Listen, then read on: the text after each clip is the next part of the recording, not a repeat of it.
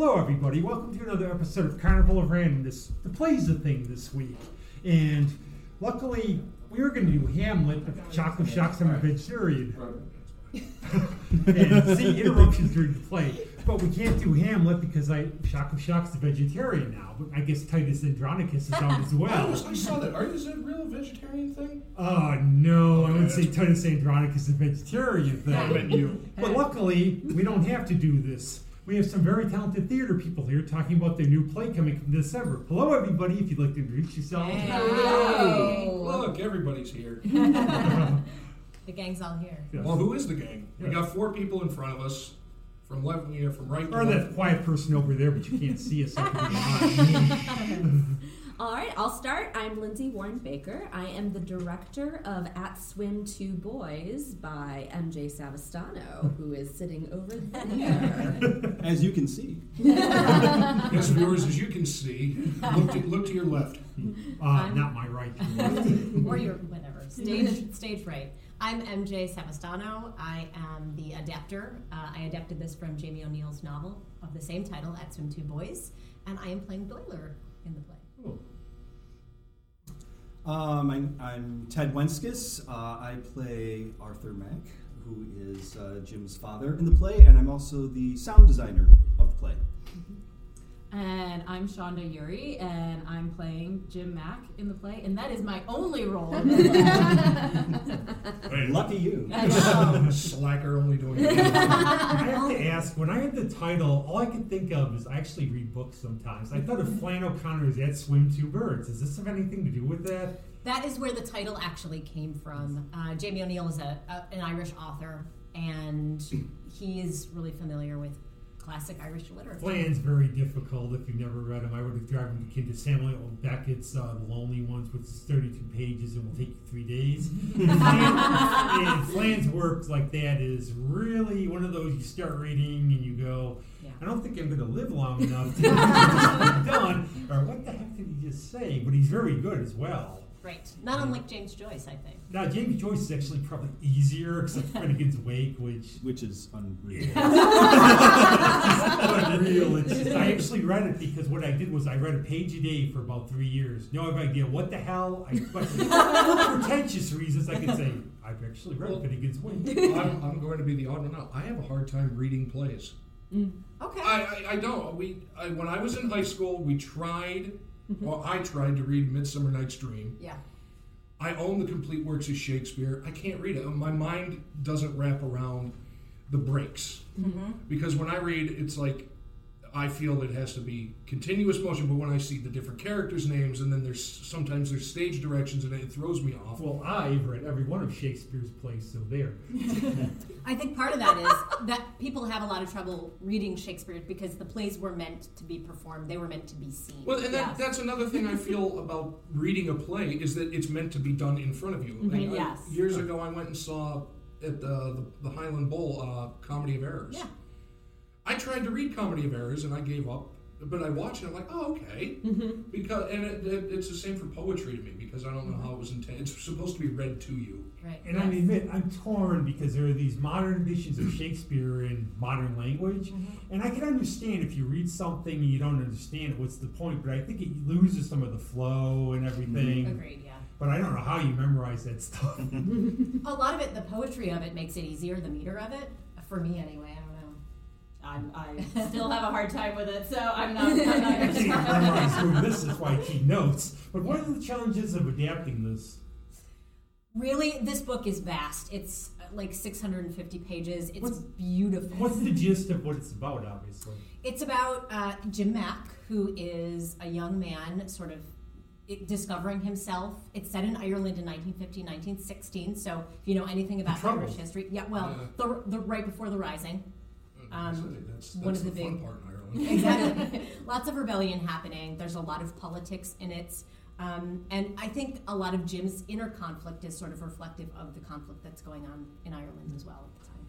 Oh, so, I can mean, simply put, it's a coming of age story, if you're going to put it in its most basic terms. Um, and so, uh, Jim uh, re investigating a friendship with Doyler, uh, Danny Doyler, Danny Doyler Doyle. um, so it's about uh, their friendship, their coming of age, their discovering who they are and what their relationship means in a time of uh, tumult. Um, not only the rising, but what's happening in the world with World War One and, and all that stuff. I think a lot of this is because our climate now for politics is a little harsh, and I think these resonate. Obviously, you realize through history we're not the only ones. This mm-hmm. happens a lot. Well, that's the thing, and especially with the the you know the youth culture, they don't seem to understand all the stuff that's happened because history, I don't think, is really pushed much in schools anymore, and that's sad for me. But you, we have to realize that, yeah, what we're going through, every country in the world has probably been through at some mm-hmm. point. Mm-hmm. So we're not unique, and yeah, and to see it put into this, I think, and especially when you throw in the one the, the coming of age story, which everybody can wrap their brain around because mm-hmm. we've all gone through it, and I think that definitely would help. I know we should age backwards because then we won't make as many mistakes. I, I, I look at it now and I go, oh my, oh, it's like the old Faces song. If I knew now, and everything. It's like, why? But I think also an uh, interesting aspect of the story too is then um, not only these two 16 year olds um, coming of age within this time, but also how within that uh, there's parental relationships also within this. So, you know, the relationship between Mr. Mack and Jim and what happens as Jim is coming into his own and what his father wants for his son um, and, and what how much control does one have over their children? Oh, Not a lot. I like the human element because I think that's eventually what people can relate to because Yeah. we've all gone through the same things. That maybe we live longer now than like if we were in medieval Right. times or Yeah. something else. And I think that's another thing about plays. You have to have something to relate to. Like looking at Shakespeare, I couldn't relate to being a nobleman. Right. You know, I couldn't. But a play about regular people going through regular things, yeah, I can get behind that. I can relate to being a nobleman because everybody always, if you do your ancestors, we're all related to somebody famous. Elizabeth Balcony for I you, think I said obviously. we're all 20 generations removed from Genghis Khan. You know, like that. So it's always that type of thing. But one of the things why we started this podcast is we looked around and thought there's a lot of these out there we never really wanted to do one we like. So do you gravitate towards just look at this and go, somebody should be doing this? Well, they didn't do it. I'm going to do it. Well, so when, I- in doing research, when I first started reading this book, I fell in love with it, and then I started having like visions of the scenes of how they would happen in a play. And when I started to look if anyone had done this piece, had adapted this piece, I found one that had been done in Ireland, but I couldn't get in contact.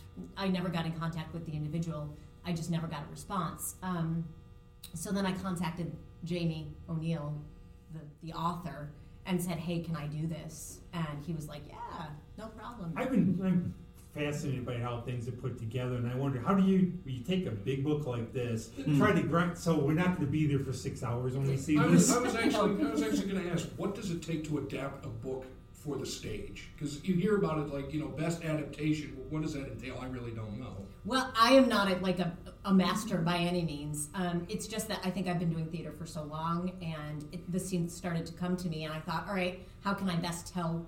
What's the what are the clear elements of the story? What's the play that I'm writing? I knew that Jim was going to be my main character, um, and I thought, what are the scenes that I need? What are the most important scenes in this play? And then it, I ended up with a really long play in the beginning, and it's been pared down and pared down and pared down to you know it's it's its state right now, which we're hoping is a final state. Because I've always noticed sometimes you have to just lock characters out. Yeah, I'll do a was hard. spoiler for you. I actually read Pet Sematary. Yeah. And I found out Judd had a wife in the book, and she's not in the film. And I think you could do without her, but that becomes the impetus of why he tells Lewis to bury the cat. Only I could go on from classic plays to Stephen King. that makes sense. That makes sense to me. I felt But because that was the that was the whole crux of the book in terms of that's why does okay Judd knows these people are these things are coming back. Why does he do it? Because Lewis tried to help him with his wife, and he felt really bad about church buying it getting flattened by a truck. So that's why. So it's one of those things. Sometimes, but you can change the impetus to something else. Sure, absolutely. And there's a character that actually is the my character Doyler, my father, is a big character in the book, particularly for Mr. Mack and myself. And he was in the play originally, but as we started going through the evolution of this, we decided, ah, we we're going to have to cut him. But his presence is still felt in the play. Yeah. And that's another thing, especially when you're taking. Would you say this book was 600 some odd pages? Yeah. You Short take, for an Irish book. but you take like like Tolkien's work, Mm. you know, and they pared. God, how many hundreds of pages is each book? I don't know. I know Yeah. somebody who took And- it really seriously. and they pared it down into a three-hour-long movie. It's like you have to. Somebody has to go through and decide: is this good? Is this worth it? Or how can we take a scene in this book that lasted for three chapters and make it a three-minute thing? Yeah. I, I can't even imagine how long it would actually take It's from start to production. recognizing that you're transforming it from something that you imagine in your mind to something that's physically on stage Mm. right so what um, how does that translate to an audience what do you need to see? How much of the moment is required? Um, so recognizing that it's a different genre right? And so as a result of that too at some point when you're adapting work um, you have to the way i like to think of it depending on your intent right? But the way i like to think of it is am i am i honoring the spirit of the original piece but am i also giving myself permission to take enough artistic and creative license to create my own piece right? So the play that people will come see if they then go read the novel they're definitely going to feel that it's the story but the characters may not be exactly the same, you know, because of what's been chosen to show based on what MJ has chosen to highlight in the stage version. And I think as well, sometimes we just picture somebody in our head as a character. Mhm. Doesn't Yeah, matter who you're playing, you just look and go, that person's not what I expect. Or Right. It's like Yeah. Ken Kesey did not want Jack Nicholson for One Flew Over the Cuckoo's Nest. He wanted Gene Hackman. He Right. probably was fine, and I think that Milos Forman told him to pound salt or something. Screw you, I'm gonna do whatever. I guess, but one of the things that all of you, I don't know if you've ever acted before, Marcy, Uh, but from what you've done before, what are some of the challenges of your roles here? How do they compare what you've done before? And for you directing too, different projects, unless this is your debut, I don't know. No, no, um, Sorry, my bad. No, no, it's fine. Um, so the challenge, I think, for me with this piece, well, first of all, I love working on new work, so I think it's really exciting, and to be able to work with the playwright is always great because you can have those conversations about, okay, what's your intent here? What's the best way to shape it in order to bring out that intent? Um, but also, you know, openness to idea of having an outside eye that can be helpful to the playwright as well. Um, this is it's an Irish story, so it's naturally going to be epic. so, so even the in cast its going to be silver, I hope. yeah, yes. There's actually a surprising, l- only little bit of drinking in this play, as what could be, Well, I have to interrupt for one second, then I'll give you my one St. Patrick's Day joke. Two been walk by a pub. Oh, it's like the singing of the angels. um, but because it is, um, uh, because it's somewhat epic in nature, there's a lot. So how you get quickly from scene to scene, and also the the play that MJ has created is what I like to call cinematic in nature, right? Where you're kind of crossfading from one moment into the next into the next. Um, because we're doing theater and not film, you know, how do you create a theatrical crossfade? How do you get from moment to moment, keep the pace moving so that you're not losing any energy or impetus in the transitions between scenes? So that's, I think, one of the bigger challenges. But I think that also the way that um, MJ has chosen the scenes um, is naturally lending itself to that. I just have to use some of my creativity along with our designers to come up with um, how that mechanically can work well. But um, so this is probably one of the biggest shows that I've worked on. But Yeah, having done see. Hamlet, also I feel like that was a bit of a prep. it's like okay, I can do epic. I can do that. I was at Hamlet. You were. Yeah. Yes. yes. So you did that. That was excellent. I did. Well, thank you.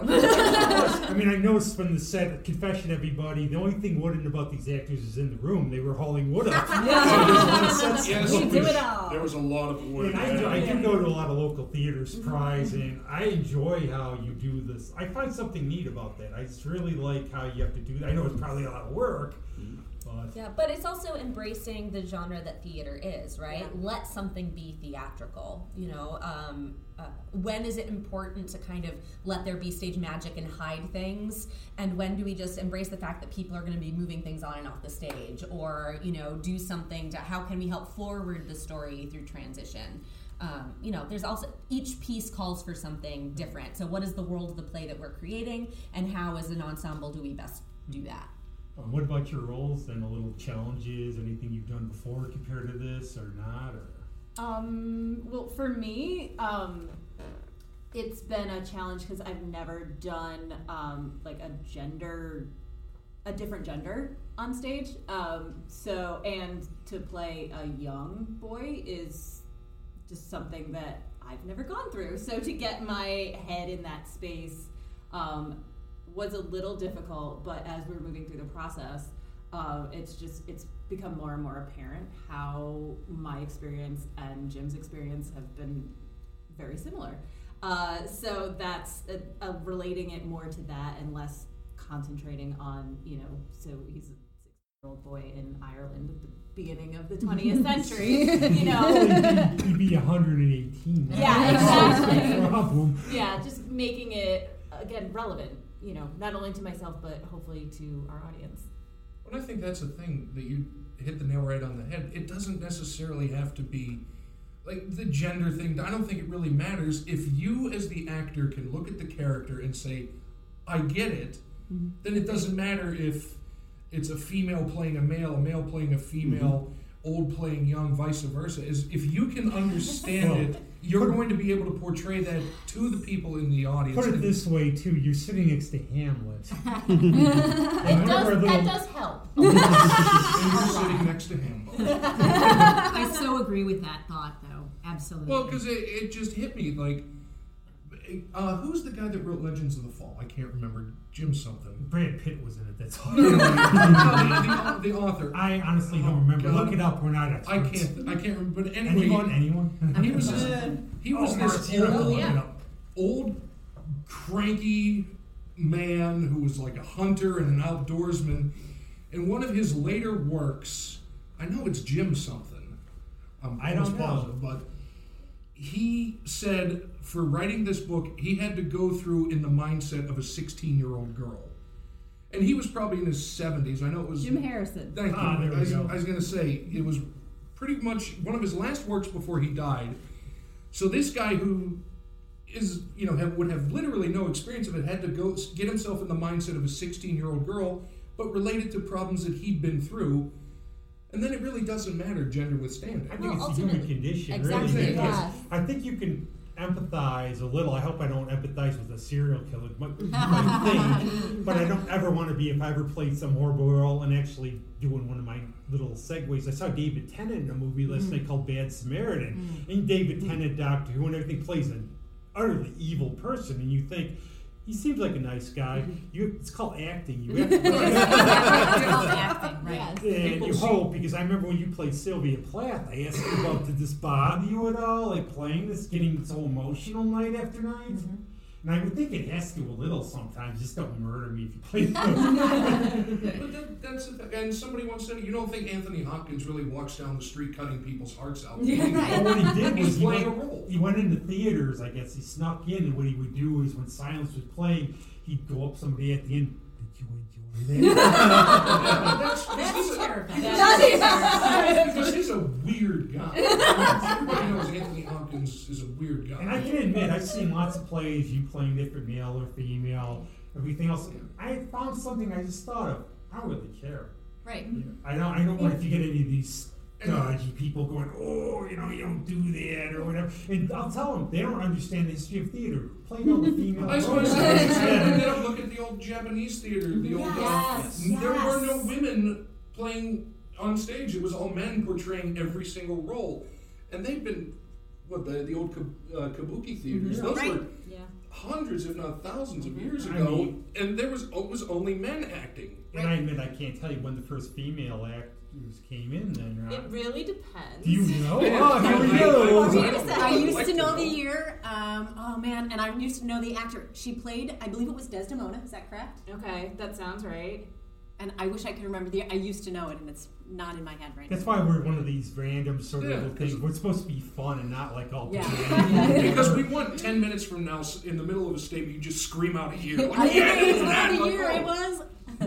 The other thing I want to talk about the venue a little MuCCC because I have sort of a oh, history with it. I think. How did it start? Do you remember? Because I don't know if I was there just when it started or not. I'm not that old. I probably was like 15 by then. So MuCCC started it- actually Edge, the Sylvia Plath show you That mentioned was yes. the very first show that was done at the MuCCC. That was. Yeah, it I was. did, and I remember because it was on the side. Yep. When you did it, Yep. Uh, it played on the side because now they've really redone it. It's grown a lot where I don't start mm-hmm. wheezing because of the dust as. Yeah, it's a beautiful theater space now. it is. It Yeah. used to be an old church or something. It's on Yes. Atlantic Avenue. I was going to say, do we even It's- let people know where we are right now? Mm-hmm. I think I went to a theater or something with an Irish flag. and there's, there's lollipops over there left over from Halloween. or something. Anyway, sorry to interrupt. No, but it's a really nice theater, and I really enjoy it. Plus, I always find parking. Yeah, and it's and just to put a plug in for it, it's celebrating its 10th anniversary next year. So it's, it's Wow, a, it's yeah, amazing. It's I've been, been around for front 10 so years many, actually, uh, and seen uh, hundreds, hundreds of shows, not performances, but shows. And throughout the sometimes, even I have to say this, sometimes the performers will make fun of you during the show if they know you. You're not getting away with that one. Still.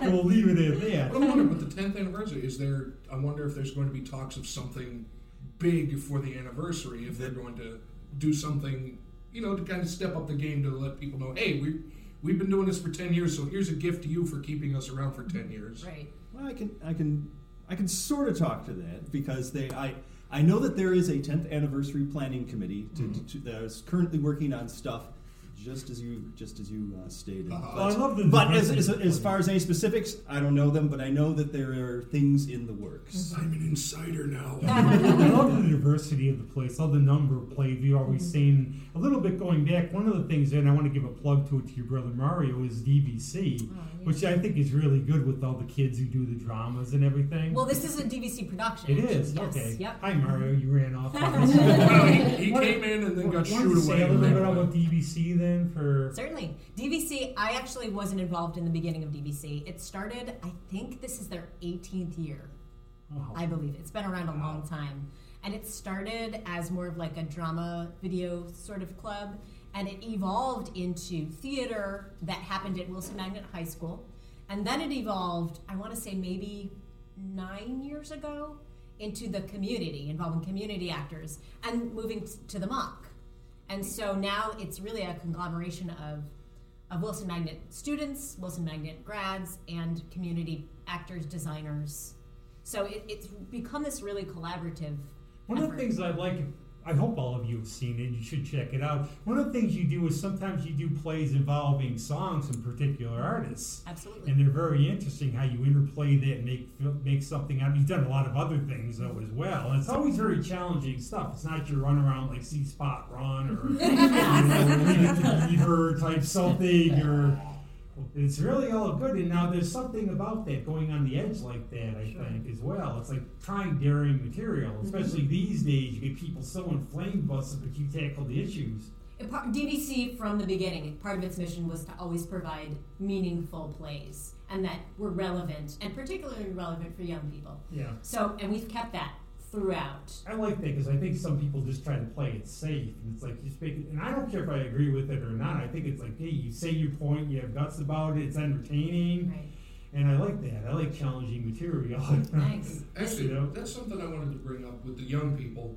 In this day and age, with the movie technology we have, I am glad theater is still existing. Not just in the big theaters, Broadway, London, San Francisco, Toronto, but like even at the local community level. And I've heard it from in interviews from several different big name screen actors why they're going to London to uh, to be in a play. And I know Jeff Goldblum said he said because it's about acting. I think it was Jeff Goldblum. I mean, there's a big difference between theater acting and Yeah, being on stage, absolutely. right? Yes. You know, yeah, like absolutely. let's It's- there's different techniques for film versus stage acting. Well, I look at it. I could do a cameo in some movie, or what. Actually, I did in one, and I could do that. I could do one on theater unless you wanted me to play an idiot who can't remember lines. I go, hello.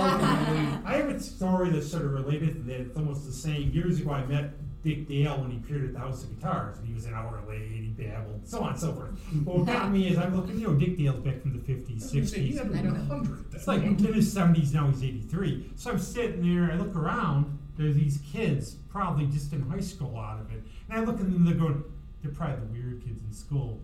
They're one of those ones they don't follow the crowd. But I just got the kick out of younger kids just really, and I know at the drive-in for many movies I go to, I see these young kids go, and I like the appreciation of that because you think, especially in this modern age, everything's on video to see live theater, and I really like that because I Yeah. admit I go to a lot of like RPO things and stuff like it's all old people. I saw a concert really cheap out in the suburbs, and I don't know why anybody doesn't go to. It's only like ten dollars, it's really good, but it's all. I mean, I love it. I'm like, haha, I can beat everybody in a race here, and I'm like 30 years younger than everybody. Where are the young people? Well, what last year when we went and saw at um, the Eastman the silent movie, The Cat and the Canary, Yeah. it was packed, and there was a lot of younger people, a lot of college students there.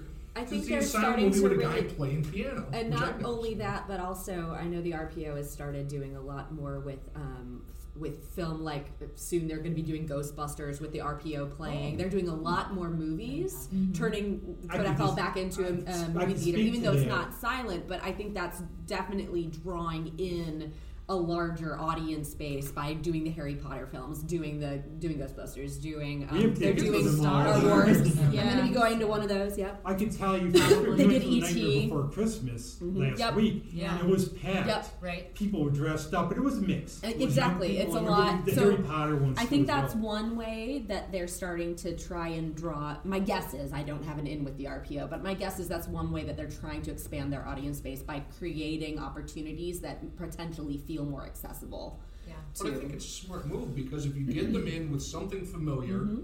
and then add something new to it, Yeah.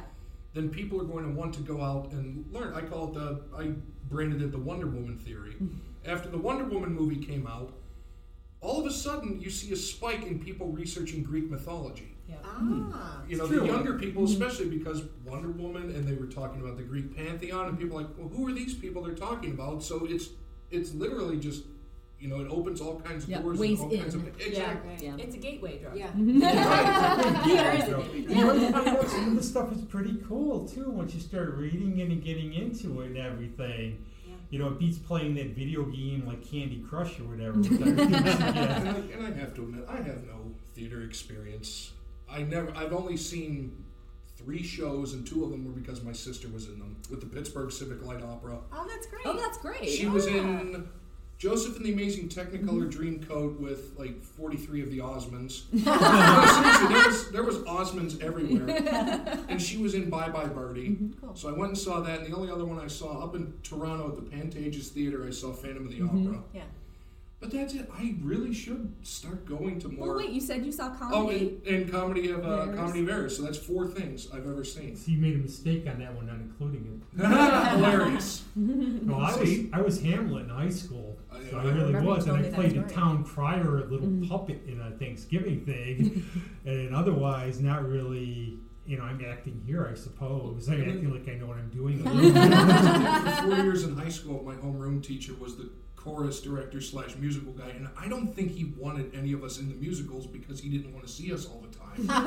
well, I felt so I never, never I'll did throw a related plug out. My friend Amanda has a group called Girls Rock Rochester. Yeah. And one of the things I found it teaches young girls instruments and mm-hmm. everything. Yeah. And it gives them confidence, but it's also it is that gateway drug, like you mentioned, where they get into that. Then they might say, hey, this classical music's really kind of cool stuff. It really is. Read the lives of the great composers, people. You'll mm-hmm. find out there's something to it all. And then you get to this and you find you really have a passion for it, like a Dead Poets Society without the mm-hmm. bad ending. Right. Fingers crossed. How do you like them apples? But I enjoyed that movie a little bit, the truth, but you get a passion for something. And I think mm-hmm. some people, they go, I didn't like school, anything else, but something drives you. Theater, Theater. Yeah. because that gets in, well, I have to keep my grades up so I can be in the theater to get the hell out of here, you know, mm-hmm. everything else. So I think that's really one of the things, too. And now, does it all go back to you to Shakespeare or the fathers of the Greek tragedies or anything? I have to bring up Shakespeare just because I like it so much. Wow. I, I- so I started loving theater because of Shakespeare, probably. I got to the Greek, I think they were easier to read at the time for me. Was 'cause it, was it reading it, seeing somebody perform it, or Um, so I was friend. I had older friends, and I was younger than them, and they were like, "Oh, you you have to read this play. It, it's really interesting." It was Midsummer Night's Dream, Yeah. and Oh, they tried. they loved like it was about the love story. It was the young lovers, and hearing my friend read this aloud, hearing my friends read this aloud, and just get starting to get the humor, relating to it. I think it was the relating to it to these young lovers. You played a lot of the characters from that. Anyone would you say was most challenging or not, or Uh, in in my life, in Shakespeare or, Oh, or anything wow. if you want to just include that? I mean, Hamlet's always a challenge, even though it's one of the roles that Well, I love. you, had us thinking because remember after that I said to you, okay, is he insane, pretending not to be insane, or or the same ask about you a lot. yeah, I am insane, just so you know. but you know, I liked how you did that though. You brought it out where you, nobody could really you could interpret it, and I think that's one of the magics of the role. Anybody who did it could watch how many actors have played him. Yeah. you could do whatever you want, and not be wrong, because he sort of leaves it open ended. But for all of you for being a challenger, what has been your most challenging? ro- Well, you know, or sort of. You don't have to do one because I hate that. What is your most? What was your most challenging role? Yeah, you want to go first? or what is your challenging project so far? Is this it? This one is up there, definitely, but it's an exciting one. I mean, challenge doesn't mean like bad, right? Yeah. So, um, this is one of them. Yeah, just trying to wrap my head around the um, the the mechanics of it, and also um, making sure because not only is there um, a lot happening on stage, but because uh, trying to make sure that the through line and that the story stays clear for the audience, right? Like, because it's also talking about some historical things, like as you were mentioning before, not everyone has a foundational knowledge and understanding of Irish history. Mm-hmm. So they're discussing historical historical topics, right? You know, so like not everyone's going to know who these people are or exactly what happened or what is, you know, what the setting inherently brings to the story. So, how do we make sure that that doesn't detract from the audience's experience, right? That they get the story, they take it, have an appreciation for it, regardless of what they come into the theater knowing about that time in history and about the politics and history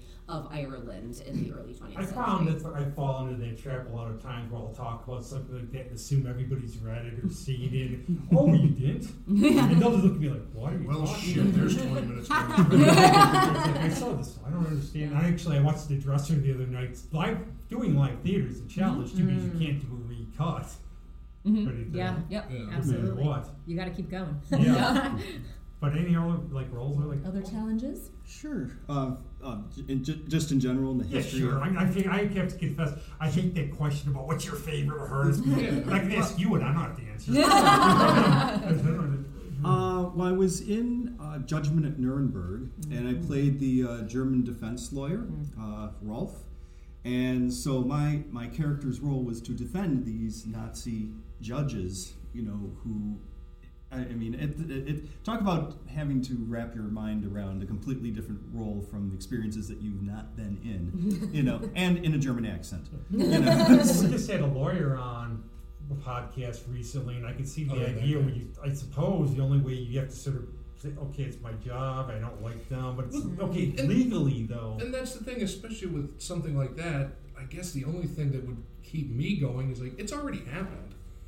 Like I'm just I'm just showing it to other people. Like I'm not responsible for it. And you hope that people can separate you portraying it from your personal viewpoints. oh yes, well, just You because. hope, at least. Oh yes, well, just because he was the you know uh, he was the defending he was the defending lawyer for uh, for these uh, for these Nazi judges doesn't mean that he was one himself. Right. He so it was easy enough to you just had to compart like any professional job you compartmentalize. You know, it's like my job is to defend these people. That is that is you know that is what I that is why I'm here for. You know, the the law has to be you know uh, the, the process of law has to be upheld, and this is this is that's my role in it. You And know, again, and that's and and that's the, that's not that's that's me as the actor saying it, and the character as well. So it. it I suppose it's the same way. Like I said, it might person might be bad at horror, but it's acting. It's a part, right? Yeah, Yeah. absolutely.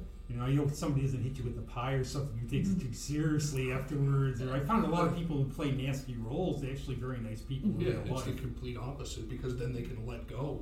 Yeah. You know, Evil, that's- evil is fun.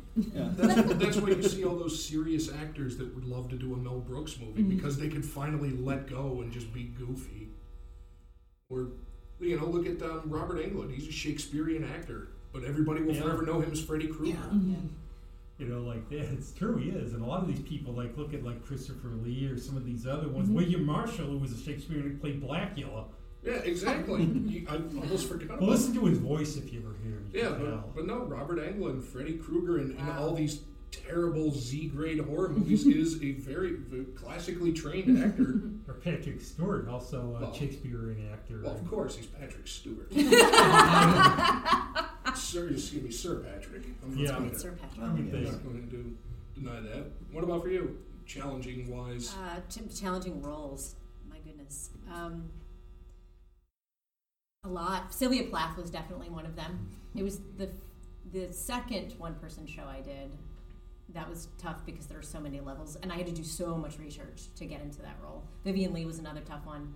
Um, lots of research. Hamlet, of course, very very difficult. The first time I did, I had to do it again. It was so tough.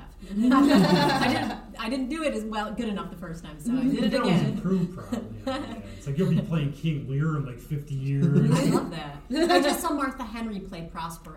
She's Oh. 82. that might be my favorite play. She's too. inc- she was incredible. Is it Glenda I- Jackson doing Yeah, Lear? Glenda Jackson's King Lear. Actually, she's playing King Lear. I was going to say, I just I just saw that Mm-hmm. that she was playing King Lear. Yeah, I really want to see it. I'm loving that there's all of this stuff happening. If you go to Yeah. Shaw, you go to Stratford, you go to New York. And that's, That's great. The thing right now. The, the Broadway scene is it's it, they're killing it. I mm-hmm. mean, it's they're doing all kinds of cor- crazy stuff. I know it's neat. I mean, it really is. I think now there's such all the classics. That's why they stayed around all these years. I mean, I think Shakespeare basically owes a lot to Ovid. He's around because if you read all like Midsummer Night's Dream, why is Shakespeare around? Why is everything you see pretty much a ripoff of Shakespeare? You're in like the good old 1990s. Like teen comedies is basically well this Yeah. is this, this is the taming of the Well, it's, it's Shakespeare with beer and partial nudity. it really is. Wait, So Shakespeare not really any different. Yeah. It's like, Yeah. well, it's like how Titus Andronicus is his video nasty, you know, it's his horror film. Oh, you know? Oh, I it mean, totally yeah, totally, is. yeah. yeah, I mean it's something you could chew your teeth on seeing that film. That's a head. But I mean, it, it all it's all based on the same thing because when you get something that's that good that can survive the test of time for hundreds of years, mm-hmm. Yeah, everybody's going to borrow from it. And Well, it's it gets almost- back because it's about the human condition. Yeah. Right, Yeah. exactly. Yeah. Yeah, and we went off on a tangent. Maybe. Oh. Um, actually, this probably is my most challenging role, just because um, I haven't carried a show in a very long time, and um, it's just it was it was really trying to wrap my head around the character and how to how to portray Jim in the most true way possible, and really get his arc through the whole show is really important to me, and something I'm still working on. Oh, that's good. Well, I want to say too out there, support your local theater. You can see Absolutely. it all Yes. here. I mean, you could go to Broadway and pay a thousand dollars or whatever. But I can say there's a lot of very talented people, a lot of very. And there's a lot of theater in There's, Rochester. I found that the diversity is amazing. In fact, plug you, Mary. Hi, I'm going to see Rocky Horror Picture Show Blackfriars. well, not tonight because it's not coming on tonight. So But actually, um, a challenging question for you. This is this is is this the first thing you've ever adapted? It is. Okay. Um, is it weird knowing that the original author is still alive and could possibly see this? Does it add any extra pressure? Because if you're adapting Shakespeare, the guy's long dead. Right. He, he, he's not going to be sitting in the audience or reading reviews of it. But I admit I'd love to have adopted and jo- adapted to Joyce and have him read. go, I don't understand. The fact that you actually reached out to Jamie O'Neill, Mm-hmm. is there, do you feel any added pressure knowing that what if he doesn't like what I did? Absolutely. He, you know, what surprised me about him was that he said, I- I was like, well, I want to stay true to the story. And uh, he said, you know, do what inspired you. What are you inspired by? That's what I want to see. I, I, I want art to be able, I want, if you love a piece of art, that if you're inspired to create another piece of art, that's what I want. That's my goal. I think that's, and I've heard songwriters say that too. If somebody gets something personal out of it, if they can relate, look at the work and it inspires me to think or do something that's really nice. Yeah. You know, like something like that. That's really good, like that. I hope he actually checks this out Yeah. somehow. That said, I would Can you probably send him a pass out. video? well, not you. hope. You're on there. Jimmy O'Neill. Well, But, and I'm wondering then at the same time, is this the first time his work has been adapted for the stage? It, there was a dance made of this. You can actually find it online. Um, it was by, I believe, a French company. Bonjour. Yes. And in Ireland, at the anniversary, uh, the 100 year anniversary of the Rising, someone adapted this into a piece that I couldn't, I, I tried to get in contact with them, but I was unable to, so. See, and that just it's interesting for me because now it's like, oh, is my because maybe he's sitting there thinking like, well, does my work lend itself to the stage?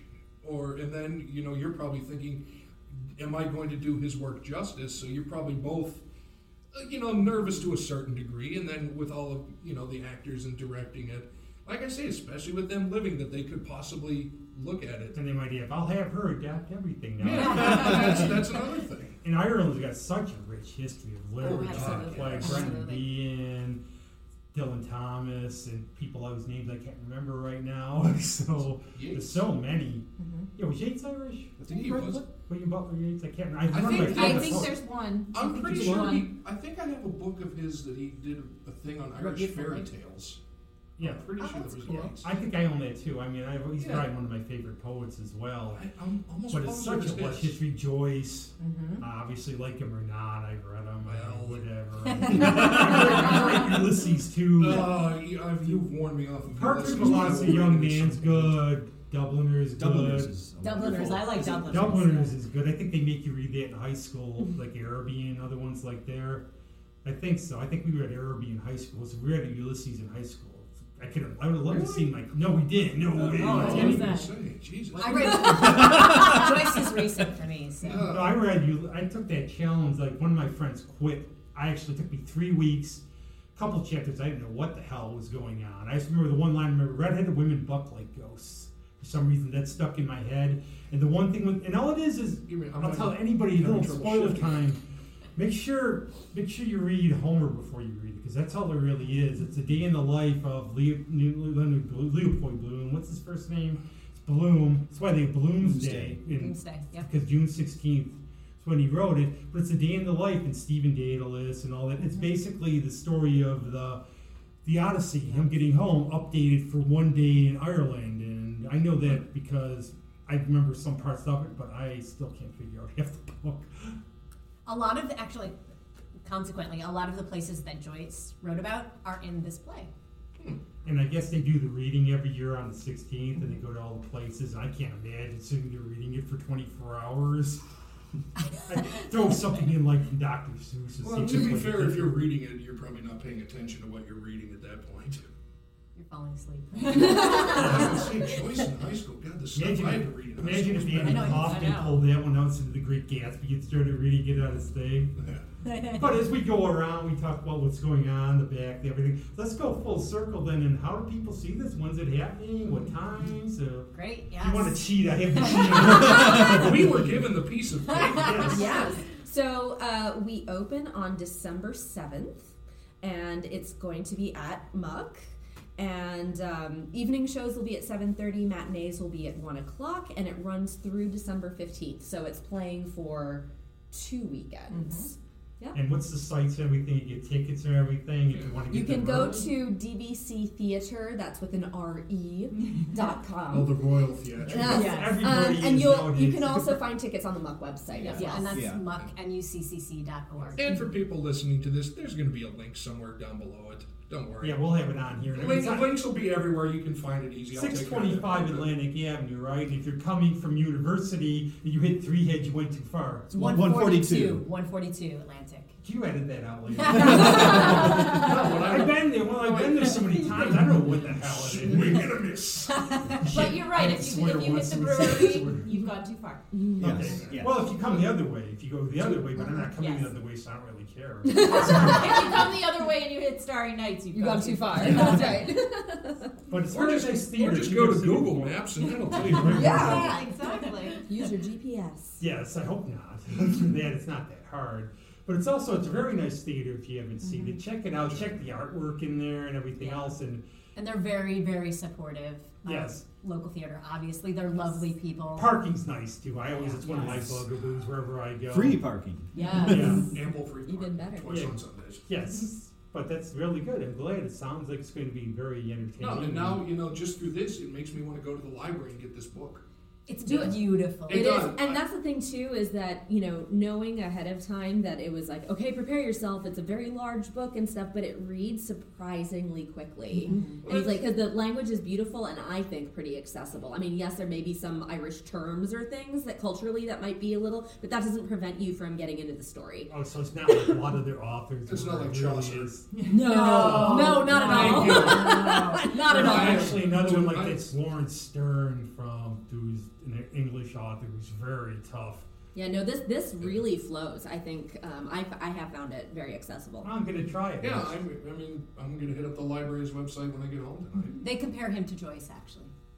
Okay, that's Okay. in a- so- In a good way. In a good way. Let- let's see, how can I- Good choice. let- let's see, how can I- is the good choice. How can I properly compare them? Am I getting stabbed in the eyes? No, that is better. Okay, you know why? Because he did crossword puzzles like Joyce loves his crossword puzzles and stuff because there's all those puzzles in his work that I've written never them. Martin Gardner, anybody who's interested, find Martin Gardner online. He's a well-known polymath of an author, but he does a very, very interesting essay about word puzzles in Joyce's work. Oh, wow. Which I found none of, but I guess, I guess the beginning of Finnegan's Wake is God creating the world. So far, I've heard. Try it. Shenanigans. Well, you want it's indecipherable, so I guess. Well, that's the problem. Like, it could be something interesting, and you always see those books on the things you must read before you die. Um, put that as the last one because that'll This kill is not meant to be a criticism of Joyce's No. stuff. He's a very, very good No, writer. the thing is, you can be a great writer, but it just it doesn't always translate. Like for me, I tried the Canterbury Tales. Unreadable for me. You like Canterbury chocolates instead. I would, I would have had a Cadbury cream egg. well, it's, well, it's Middle English versus Right, modern yeah. English. Right, I and that's it's, the weird thing is they had the translation. It was one of those trans the Oh, dual oh, languages. okay. So on the left side it was in Middle English, the right side it was modern English. Still didn't help. I had, one, I had one in college, Culhwch Olwen, one of the old tales from the Mabinogion. And my professor was English, brought in her Welsh husband to try to pronounce these words. Oh. And it's like trying, it's like, okay, I okay, I technically I read it. Does it matter if I know what you're talking was gonna about? say, have you ever talked to a Welshman? It's awesome. Oh, I have. It's awesome. There's every word has 75 G's. and L's. Yeah. L's, G's, and Y's. Yeah. So don't worry, you will be able to understand this. You will enjoy it. Yes. And And that's what, what would you like people to take out of this? Anything? Any Out of the play. you heard? Like, I mean, it- it's, sets I it's mean, a love. It is a love story. I will say that. Um, it's a story about war. It's a story about loss, and it's self-discovery. And it, to me, a lot of the book is, you know, it's about freedom of discovering yourself, about loving who you love, and about being able to do the things that everybody else can do in your own country. Very apt for these times. I was just gonna say I'm going to get modeling. Well, it used to be a free country. Last- None No, of it that was never free. you. You gotta pay for it. but no, in the in the and that's the good thing. In this day and age, you have to realize that yes, you still can lead a good, happy life, doing what you want to do. I think we've come a long way in terms of accepting people and doing what they want to do. You know, to a degree. I mean, you still can't walk down the street, you know, killing people. but- Yeah, in my view, as long as you're not an asshole, I don't care Yeah. what you are. and that's that's I think a very good lesson that people should take out of Yeah. it is live your life, be happy, love who you want to love. Nobody, you know, it it's You know- not going to affect anybody else's life, so don't Right. let them. You know, influence well, you. I think your life is miserable if you're unhappy if other people are happy. I was going to say, so- wait a minute, what have you heard? So on that, eh? you want to add anything? On that, or- uh, anything else you guys want to bring up, talk through, throw out plugs? I just want to say thank you for the opportunity. Yeah. I hope that everybody comes out and checks out the show. It's definitely with all those themes. It's also a labor of love, and we'll love to have people in the That's what I, I audience. have to add. That I I know a lot of local artists, music, everything else. Even though I have no talent whatsoever, and I find something I like about people I know is it's really some people phone it in. Probably all of you seem like you really have a passion for what you do when it comes out. We Thank have you. to. Yeah. We have Yeah. to. Life's too short. And, I've been working on this for two years now. Because I've seen some things. That you ever pay a lot of money to see stuff and you go, "Wow, they don't be here or whatever. This stinks." Yeah. I've never seen that. I could actually honestly say I've never seen any of your things that I've not liked, Okay. except when you pick on me. That- and that's another thing about this is now I, I have something new I want to read that I never knew existed before Yay. tonight. Yep. Yeah. It's very good. And that and that, that's why I like to do this because I like to find new stuff to read. And come see the show. I mean, Yeah. Yes. That's true. see how it translates. Because I could It go could be on, your fifth show. that would be number five because I could go on December seventh, eighth, thirteenth, fourteenth, or fifteenth at seven thirty, or the 9th or fifteenth at one o'clock for a matinee at the DV. No, oh come on! I, the TV. I just look at What's the name of the production Yeah, company? the it's DVC MuCCC production theater, MUCC. MUCC. See. See. and 142 Atlantic Avenue, not M-U-C-Q. 627 or whatever the hell it was. This is why I get paid the big dollar. There's dollar. a parking lot right there. There too. is a parking there's a lot. parking lot. Yes. But in all seriousness, you can't, like I say, the links are going to be below. Check it out. Check out the book. Go see the play. Support the local theater. Support the people that are giving their time, their effort, and their passion to entertain you for a couple hours. Yes. So, Thanks a lot, everybody. Thank Thank you. you so much. Thank you. Thank And. We have to close the curtain on this carnival. Last pre-order. Wait till our next show. Thank you. Thank you.